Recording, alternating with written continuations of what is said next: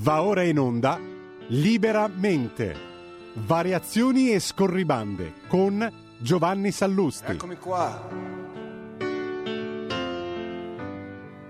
Sono venuto a vedere lo strano effetto che fa.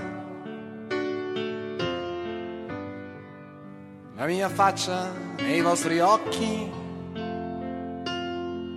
E quanta gente ci sta.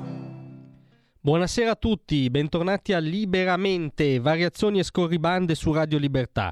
Eh, allora, stasera vorrei affrontare con voi un riflesso condizionato e un rimosso, eh, sempre che hanno per protagonista la sinistra o come dire quella parodia di sinistra contemporanea che ci è toccata in sorte.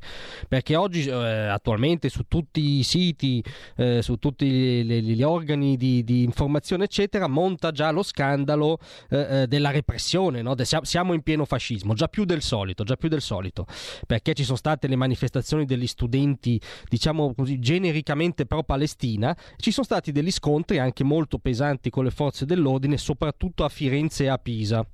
Diciamo subito da modesti liberali che se ci sono stati eccessi singoli da parte di esponenti singoli delle forze dell'ordine, questi esponenti dovranno risponderne come è normale che sia in uno Stato di diritto, come è avvenuto anche nel recente passato, perché chi, per esempio, in occasione no, del, del G8 di Genova andò obiettivamente al di là della cornice di una democrazia liberale, poi per fortuna ne ha risposto. Quindi, se ci sono eccessi, Mm, se ne dovrà rispondere, noi siamo i primi che vogliono che questo accada. Ma un conto è questo, un conto è il riflesso condizionato della sinistra che a fatti stavano ancora avvenendo i fatti, quindi senza ancora avere un'idea chiara proprio per impossibilità, eh, eh, subito solleva eh, eh il fascismo. No? Basta, manganellate agli studenti, la repressione. Ellie Schlein subito ha postato basta manganellate agli studenti, faremo un'interrogazione al ministro Piantedosi.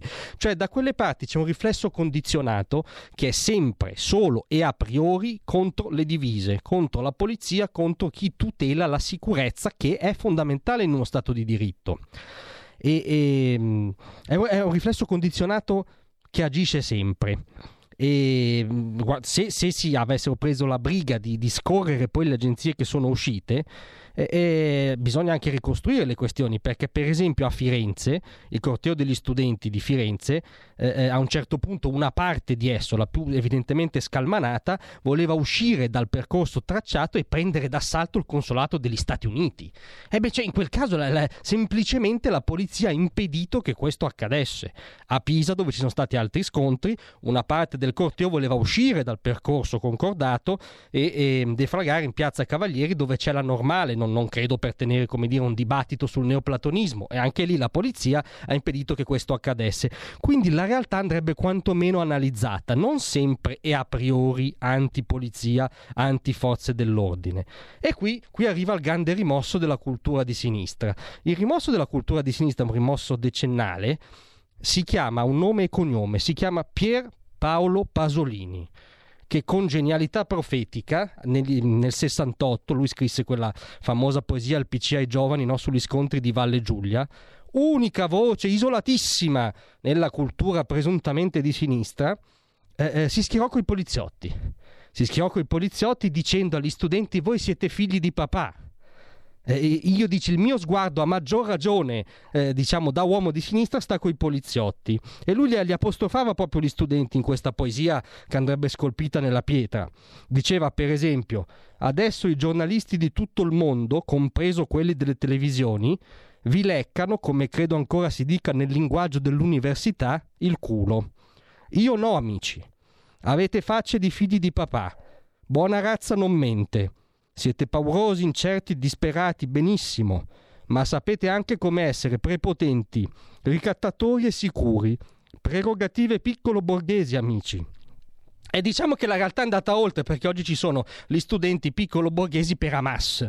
Perché poi di, di, di fatto, cioè quelle piazze cos'erano? Erano piazze contro la, l'unica democrazia del Medio Oriente che sta combattendo il terrorismo di Hamas. Quindi siamo oltre la follia che già Pasolini registrava in diretta nel 68.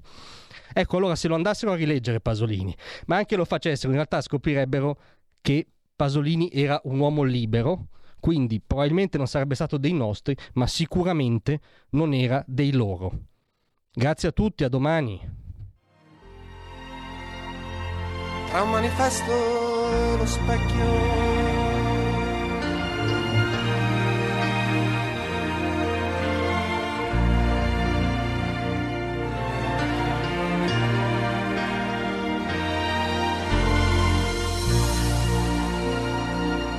Avete ascoltato Liberamente